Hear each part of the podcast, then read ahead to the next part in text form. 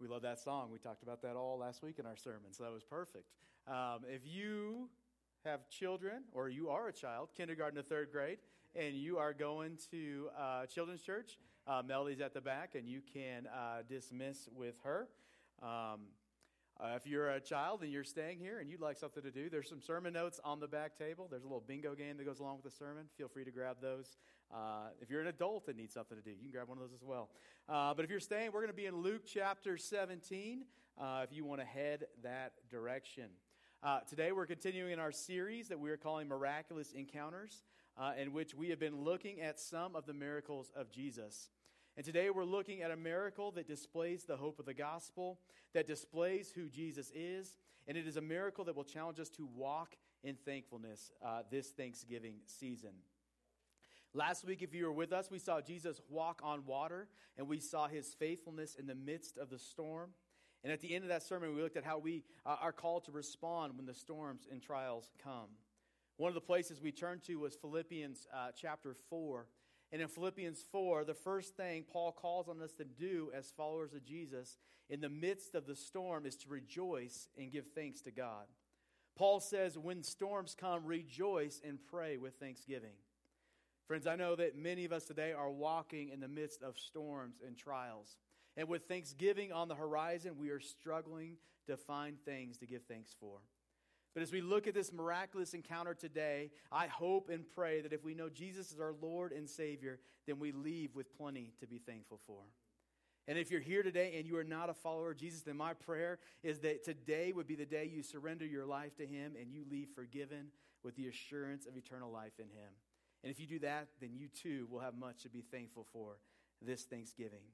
You see, as followers of Jesus, the Bible tells us we have so much to be thankful for. I read a part of it this morning, but about last week we learned Psalm 107 um, in small group, and it's just this incredible psalm of God's faithfulness to forgive and restore. But in that psalm, the psalmist makes it clear uh, that because of our forgiveness, because of God's goodness, and because of God's everlasting love, we should be people who rejoice and give thanks regularly. The people around us should know that we are different, that we are followers of Jesus because we are regularly giving thanks, because we are filled with joy even in the midst of the storm. So, you think about your life and you think about your attitude today, are you someone that is filled with the supernatural joy of God, or are you more filled with an attitude of grumbling? Is your life marked with joy, with gratitude, with thankfulness, with praise, with compliments, or is it marked with criticism, pessimism, and negativity? And so much of our attitude comes from what we focus on. Do we focus on gospel and on the gospel and on Jesus and on our salvation and his goodness? Or do we focus on the negative uh, that so often surrounds us?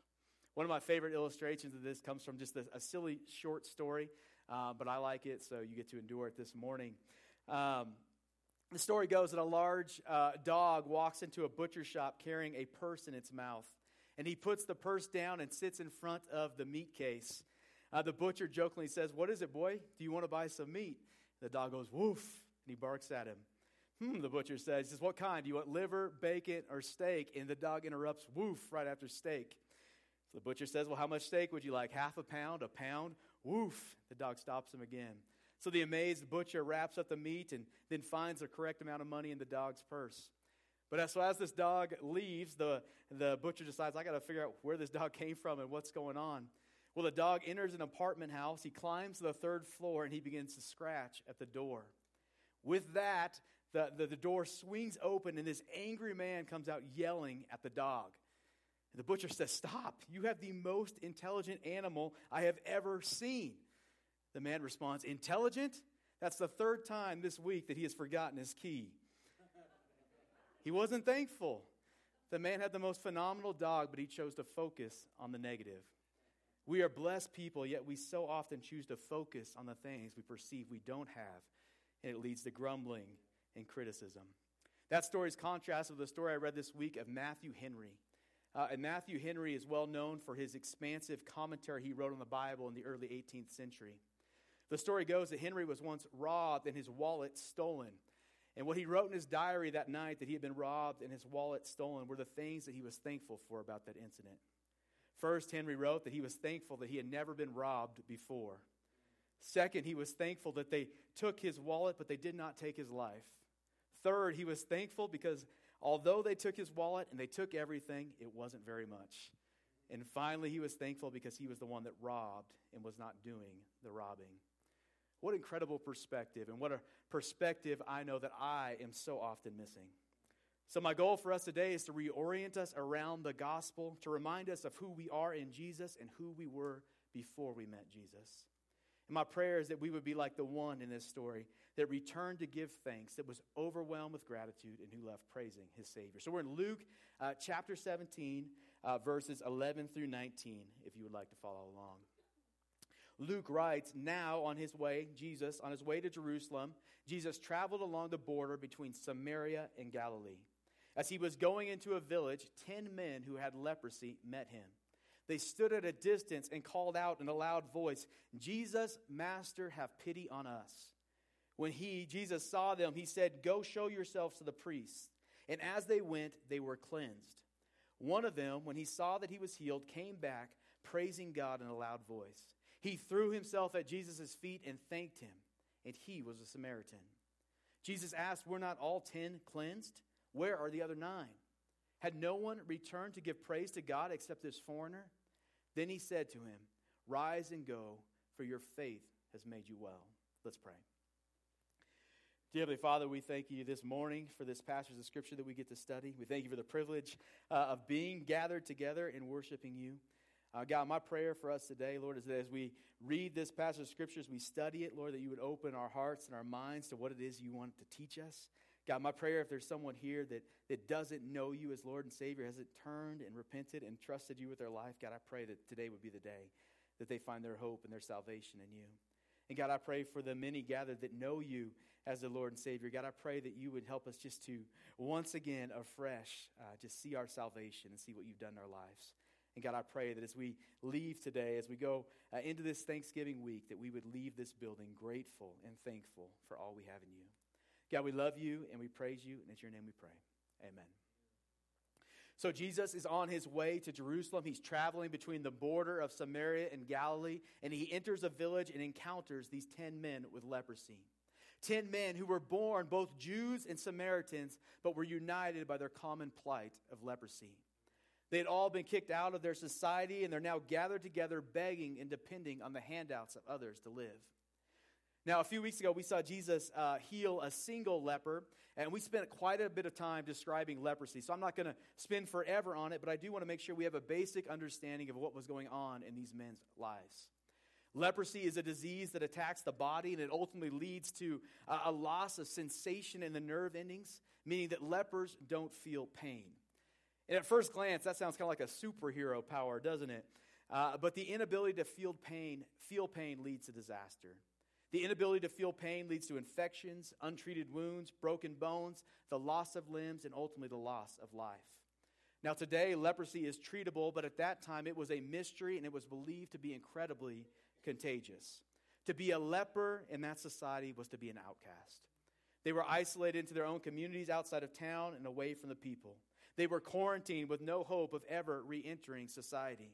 There was no hope of a cure and no hope of life ever returning to normal for them.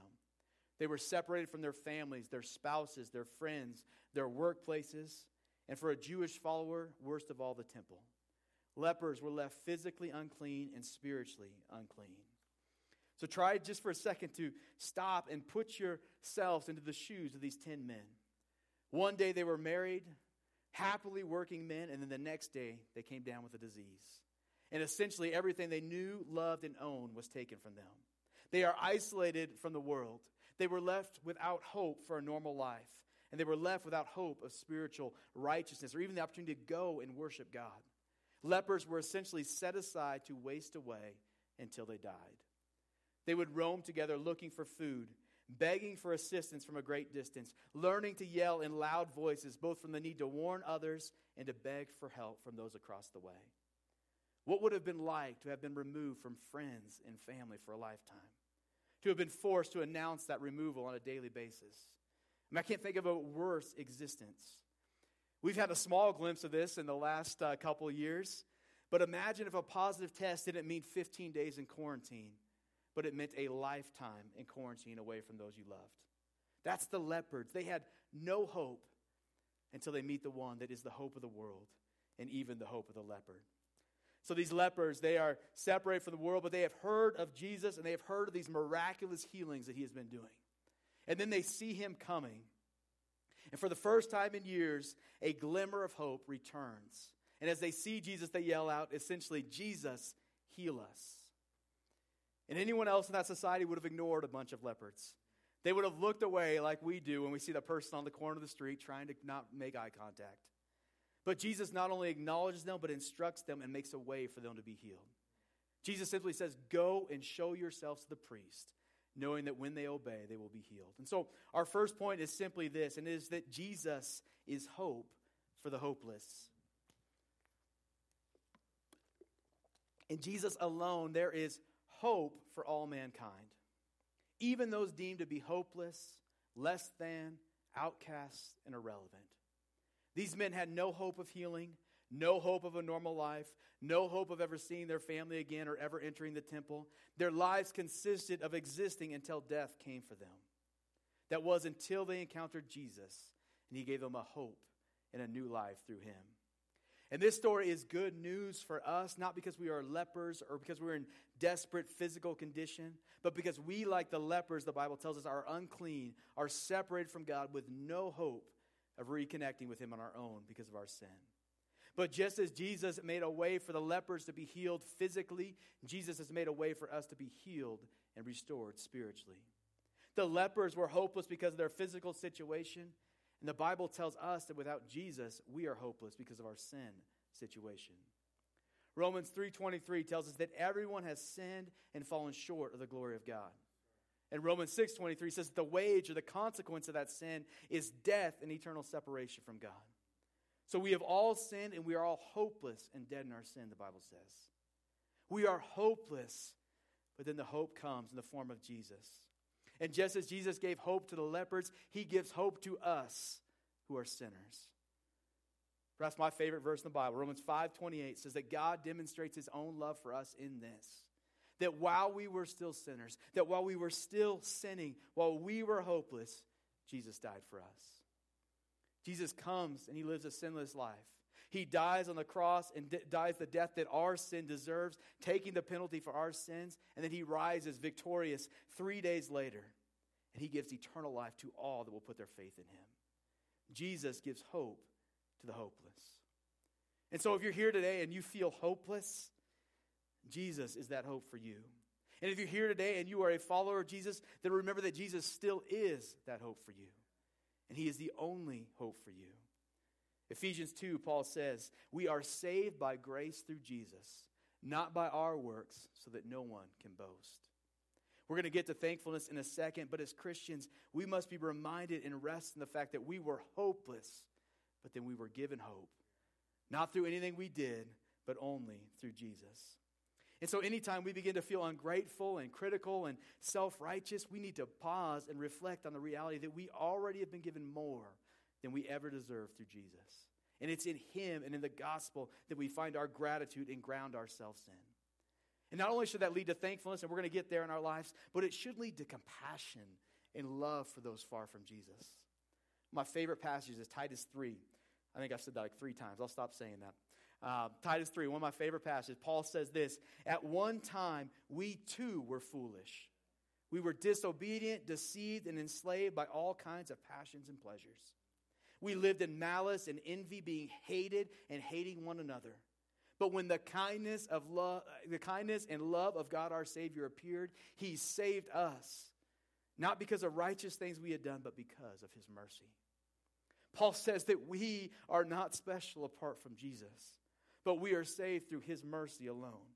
And because of that, we, don't, we, we cannot be arrogant and self righteous, but instead we should be compassionate, slow to anger, and quick to share the hope of the gospel. Because we were just like the lepers. We were just like the world around us before we met Jesus. We were foolish, Paul says. We were disobedient, deceived, and enslaved to sin before we experienced the kindness and love of Jesus.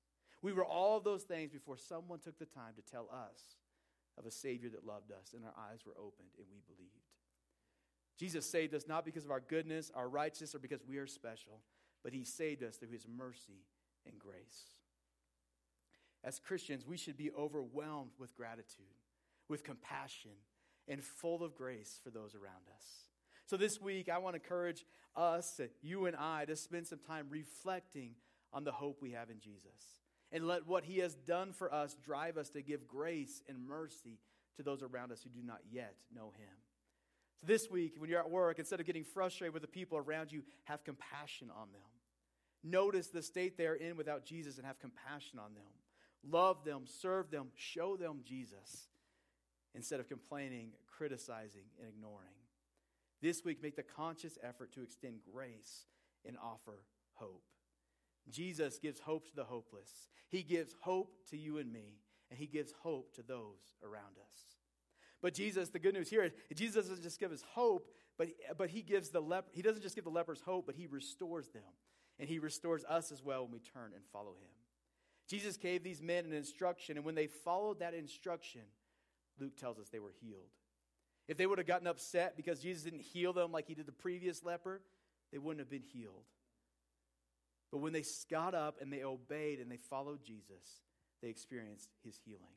And that's such a beautiful picture of salvation in our lives. The lepers had to follow Jesus to be healed, just as we have to repent and follow Jesus to be healed or saved. So, our next point is this restoration takes faith. We must turn to Jesus. For the lepers, just encountering Jesus gave them hope because they'd likely heard the stories of his miraculous healings in the past. So, encountering Jesus, talking with him gave them hope, but it took action and faith to turn and go to the temple, to go to the priest for them to be healed physically. In the same way, just knowing the stories of Jesus, just going to church, an encounter with Jesus is not enough to save us. But we must repent or turn towards Him and follow Him. It takes faith or action on our part to be forgiven and given new life spiritually just as the men had to respond in faith to be healed physically and given new life. It's not enough to know of Jesus. It's not enough to go to church or to grow up in a Christian home, but we must repent and stop what we are doing and follow him. And Paul says when we do that, we will be forgiven. In Romans 9, Paul says, if you confess with your mouth that Jesus is Lord and believe in your heart that God raised him from the dead, you will be saved. For with the heart one believes and is justified, and with the mouth one confesses and is saved. For everyone who calls on the name of the Lord will be saved. The good news is Jesus already paid the penalty for our sins. He offers forgiveness to you and to everyone else, but we must repent and follow him in order to be forgiven, in order to inherit eternal life. Just as Jesus made a way for the lepers to be healed if they followed his direction, we must repent and follow him in order to experience his healing. This means you can be someone that has heard a lot about Jesus. You can be someone that's been around Jesus in church a lot. You can be someone that's gone to church camp, maybe even been through some religious rituals. But it's possible you could have done that and never experienced forgiveness. To experience forgiveness in Jesus, you must recognize your need as a sinner, believe that He died as your substitute for sin, and turn and follow Him as your Lord and Savior. Jesus has made a way for everyone. We must just turn and follow Him and ask for that forgiveness. And the good news is, if we do, Paul says you, He will be faithful to forgive. So, as you're here today, are you someone who knows a lot about Jesus? Or are you someone who has trusted Jesus with your life and experienced his forgiveness? And if you're here today and you've never trusted Jesus with your life and asked for forgiveness of your sins, you can do that in your seat with a surrender heart. Or if you're unsure of your faith, you can remove any doubt and turn and follow him today. You can do it so simply with a surrendered heart. You can say something as simple as God, I know that I have sinned. I know that separates me from you, but I know that you came and you lived a sinless life, that you died the death my sin deserves, that you rose victorious over death, and I want to follow you with the rest of the days of my life. I want to experience your forgiveness and your salvation. And Paul says, but when you do that with a surrendered heart, when you repent and turn to him, he is faithful to forgive and give you eternal life. So that's the good news. Salvation uh, is there. It is there for us, but we must turn and receive it. All right, verse 14. We'll move on. Uh, uh, this, Luke continues, and as they went, they were cleansed, the, the, the lepers. One of them, when he saw, saw he was healed, came back praising God in a loud voice. He threw himself at Jesus' feet and thanked him, and he was a Samaritan. Jesus asked, Were not all ten cleansed? Where are the other nine? Has no one returned to give praise to God except this foreigner? Then he said to him, Rise and go, your faith has made you well. So all 10 in this case were healed of their leprosy, but only one responded with gratitude in return to give praise and thanks to God. So our next point is this that God's gift of salvation should lead to thankfulness. Please note that it says should and not will. In the case of this story, 10 are healed, but only one returns to give thanks. And so that's an indication that thankfulness is the proper response, but it's not automatic, it's a choice. I think we can often wrap our mind around saying thank you for a meal or for a ride or for a service, but how do we say thank you and show our gratitude to God for our salvation? We see that in the life of this leper who returns. In fact, it says that this leper is so overwhelmed and he is so overcome by the situation and emotion that he returns praising Jesus in a loud voice and he falls at Jesus' feet. Over and over, when you read the Bible, the response to God, to who He is and to His goodness, is complete humility or to fall prostrate on the ground like this man. Jesus heals him. He recognizes who Jesus is and he can't even kneel in His presence. The only response is to fall down. So, salvation should lead to incredible humility in the presence of God and immense gratitude. This one man gets it. He has been given hope again. He has been given his life back, and he is so overwhelmed with emotion that he can't not praise his Savior. In the same way, we have been saved from so much more than a physical ailment. We have been taken from death to life. So, in the same way, we should be overwhelmed with humility, overwhelmed with thanksgiving for what God has done for us. Yet, all too often, we take it for granted and we become like the other men indifferent, bitter, grumpy, and self righteous. Now, we don't know why the other 10 or other nine uh, didn't return to say thank you. Perhaps some of them were worried that the healing might not stick. Perhaps others figured they would say thank you at a later time. Maybe another assumed they were already on their way to being healed before they met Jesus. Or maybe they assumed they didn't have that bad of a case and it was going to heal itself. But whatever the reason, they didn't deem thankfulness necessary and they just went on with their lives. The reality is, as Christians, many of us do the same. We believe many of the same lies. Some of us determined that our situation wasn't that desperate, so instead of giving our lives to Jesus out of gratitude, we continue to live our lives for ourselves, our desires, and our pleasures. Some are skeptics. Some don't believe that, that Jesus could actually have forgiven them. Some believe the lie that they earned it. Others begin to believe the lie their situation wasn't that, wasn't that bad. We've all heard the lies and we've all began to believe them at times. The lies of you know you're a pretty good person. The lie that God didn't have that much to forgive you for. The lie that God is lucky to have you on his team. The lie that God couldn't forgive you for what you have done. The lie that all paths lead to heaven. So, what do we have to be grateful for? But those lies cause us to miss the reality. And that reality is we were spiritually dead people with no hope when Jesus died for us.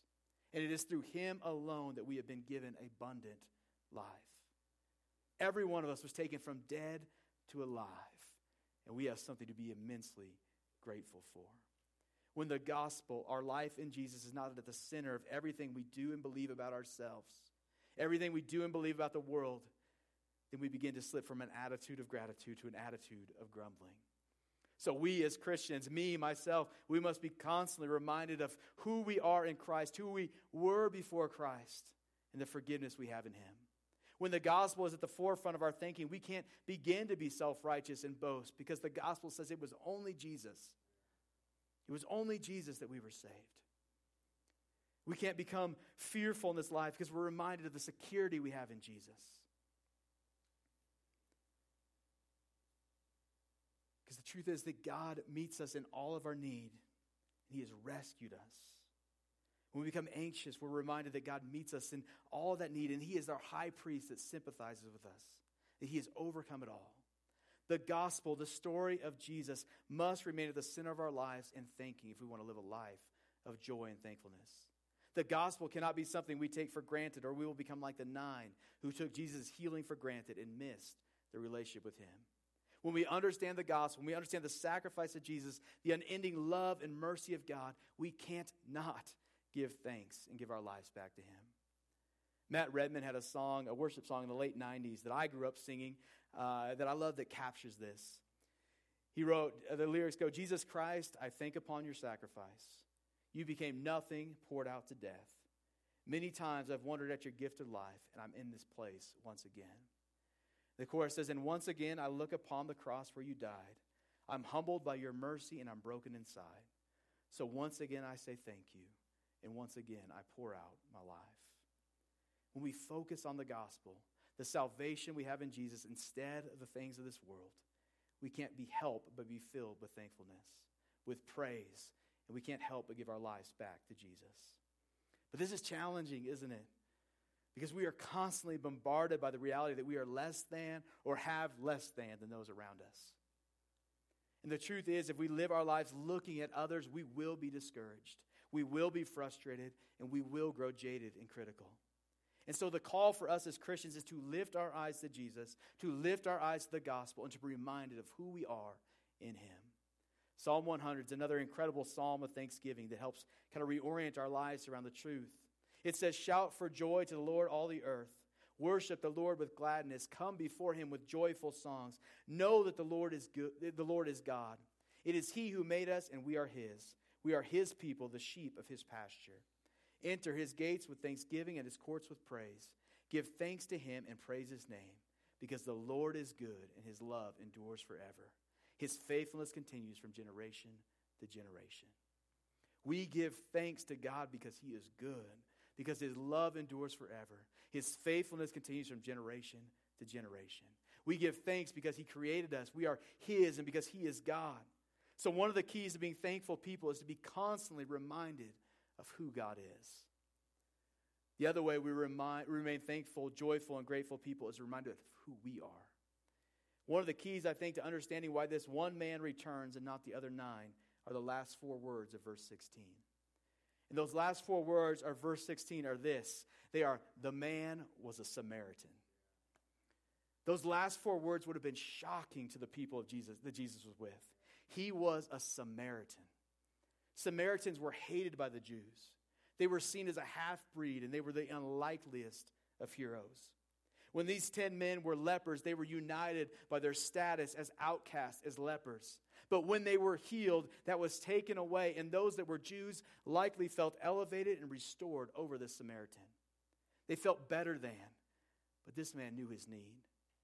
He knew his restoration, and it led to gratitude. But here's the troubling reality we are much more like the Jews than we are the Samaritans. And because of that, sometimes gratitude is more difficult for us. The Jews believed that they were God's chosen and special people, and they had developed this sense of entitlement.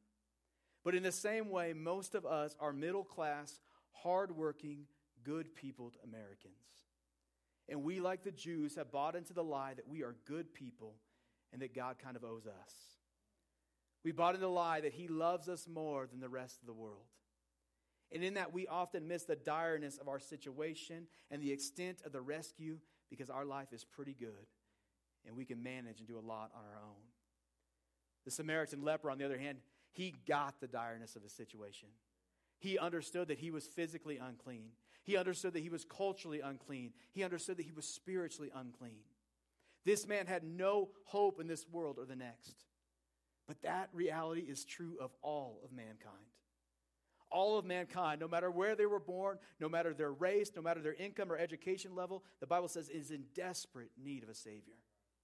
There is absolutely nothing special about us as middle class Americans. We are just as desperate and just in need of a Savior as those born into a Muslim family in the Middle East. There is nothing special about us except for Jesus. Our situation was desperate, and because of that, our gratitude should be extravagant. The reality in our lives is that sin has separated us and isolated us from God and killed us spiritually. The reality of God's grace and salvation through Jesus Christ is that God has torn down the walls of that isolation and given us life anew through Jesus. If you were dying of a heart attack and the doctor brought you back to life, they cleaned out your heart and they made it work like new again, you would not have the mindset that, well, I had a pretty good heart beforehand and it probably would have figured it out. No you would fall down on your knees and thank everyone that had been part of the rescue. That's what God has done for us. He has taken us from death to life. The Samaritan understood who he was apart from Jesus' healing touch. And then he understood who he was afterwards. And when we fail to understand our depravity before our salvation in Jesus, and when we fail to understand our complete forgiveness through him, then we miss it. And we miss out on being thankful, joyful, and grateful people. So, again, this week, as we all stop to eat, as we stop to watch football and hang out with friends and family, take a moment and reflect on what God has done for you. Not just the material things, but the eternal life He has offered you. If you are a believer, no matter what you are going through, you have something profound to be grateful for this Thanksgiving season. The Samaritan completely understood who he was before Jesus. He understood who he was as a leper, and he recognized who he was after Jesus' healing touch. And when he recognized that, he couldn't help but worship his Savior. He couldn't help but fall at his feet and give thanks. So our salvation should lead to thankfulness. And our final point is this our thankfulness should lead to action. Jesus commends the Samaritan and then he sends him out. Gratitude is the proper response to our salvation and the grace God has shown us. And it is our gratitude that is, our found, that is the foundation for every action after accepting God's salvation. Gratitude is the foundation for our worship. It's out of gratitude that we serve. It's out of gratitude that we give. It's out of gratitude that we love. It's out of gratitude that we share the hope of the gospel with others. And it is out of gratitude that we shine for Jesus and strive to bring him glory with our life. We're going to go back to Psalm 107 real quickly. Psalm 107, it says, Give thanks to the Lord, for he is good. His faithful love endures forever. But then the psalmist gives us a command. And the command is the redeemed. And the command is to proclaim the good news of the Lord to the world. Friends, we have been saved through Jesus alone. That should lead to gratitude that impacts all we do. And we are to be people that proclaim that good news to the world around us. We should speak with thankfulness the world cannot understand. We should live with gratitude, surrender to our Savior. We should have compassion and, compassion and patience even in the midst of the craziness of this world. And we know the world's crazy. We should walk through our days differently. We should walk through the good times with humility and thankfulness, and we should walk through the trials with peace that's only available in Jesus. Our friends and our family should notice that we are a people filled with gratitude and thankfulness. A gratitude and thankfulness that is only possible in light of the gospel. Gratitude and joy in Jesus is something our world does not have. And when we show gratitude, it sets us apart and gives us a platform to share the hope that we have. When we are the ones who don't jump on the criticism train at work, when we are the ones that tell our teachers thank you instead of complaining about everything that we don't like. When we are the ones that, that focus on the positives and not the negatives. And it gives us a platform to share the hope of Christ's love. When we focus on the positive things going in our lives and celebrate those. When we focus on the positives in our community instead of all the things that drive us nuts. It gives us a platform to share the hope of the Jesus with our friends and family. Reality is, there will always be problems in our world. But we in Christ have hope. We have forgiveness. We have security beyond the issues of the world. Because of this, we have Christ to dwell on, and we can be grateful no matter what situation we are facing. But it takes a decision. We have to choose to lift our eyes to the gospel, to live in gratitude for Jesus, and to stop acting like the world and complaining and criticizing. So, again, my challenge for you this week as you prepare to cook, as you prepare to shop, as you prepare to travel, as you prepare to clean, as you prepare for guests, take some time and lift your eyes from the preparation, from the world, from the task at hand, and spend some time resting in the reality of the gospel. Spend some time thinking about your salvation, thinking about God's goodness, thinking about His love that endures forever, and let that shape your attitude this week. Real practically, take some time and write out your salvation story. As you write out, give thanks that Jesus revealed himself to you and he saved you in his mercy. Share that story of hope with someone you love. On the bottom of your sermon notes, another thing you do is I've written out some of my favorite Psalms of Thanksgiving. Read some of those, and as you read them, pray and give thanks. Share that gratitude with your family and friends. Or take some time this week and make a list of the things you are thankful for in your spiritual life, in your daily life, in your family, in your community, in your home. Make a list and give thanks for all that God has done. Take some time to stop focusing on the negative and focus on the positives. At Thanksgiving, as you sit around your meal, one of our favorite family traditions is we go around the table and everyone gives one thing that they are thankful for uh, this season. Send a thank you card to someone you love. Or you can make the turkey hand. Has everyone made the turkey hand? You like trace your hand and turn it into a turkey, right? Write five thankful things on there. Great way to give thanks and hang that on your wall. So, as we wrap up, if you find yourself being critical and complaining this week, try and pray and pause and let those, uh, before you let those thoughts go on and on. Lift your eyes to Jesus and give thanks. Uh, and if, again, if you're here and you don't know Jesus, your Lord and Savior, that is something we would love to share with and talk with you today. So I'm going to pray for us. As I pray, Aaron's going to come. He's going to lead us in one uh, final song. Um, but let me pray for us first. Dear Lord, we thank you for the salvation and hope we have available in you.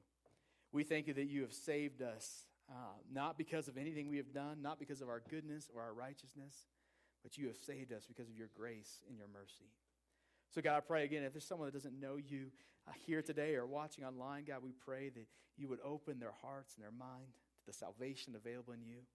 God, and you would give them the courage to repent and to turn and trust you. And Lord, for the many that are here or watching that are saved, God, we give thanks. We give thanks that you came and saved us from all of our sin, from all of our dysfunction and craziness, that you came to us and you saved us. So, God, I pray this week that you would help us to lift our eyes uh, from the situations and from the troubles and trials of this world to you. And that we would rest in your goodness, that we would rest in your love that endures forever, that we would rest in our salvation, and it would lead us to give thanks. God, we love you. It's your name we pray. Amen.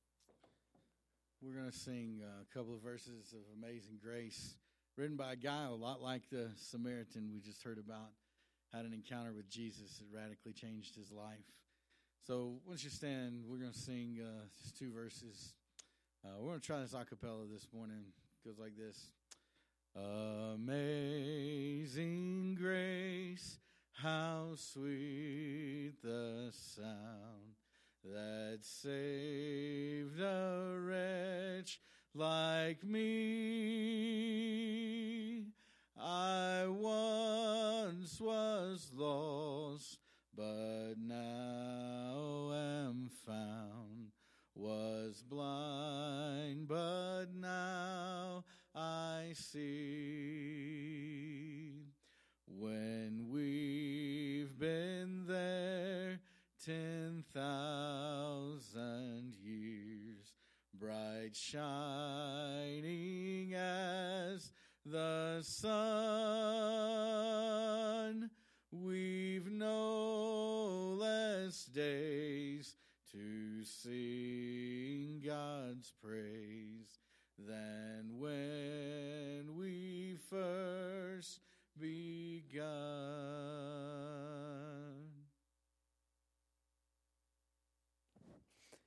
Thank you, Aaron.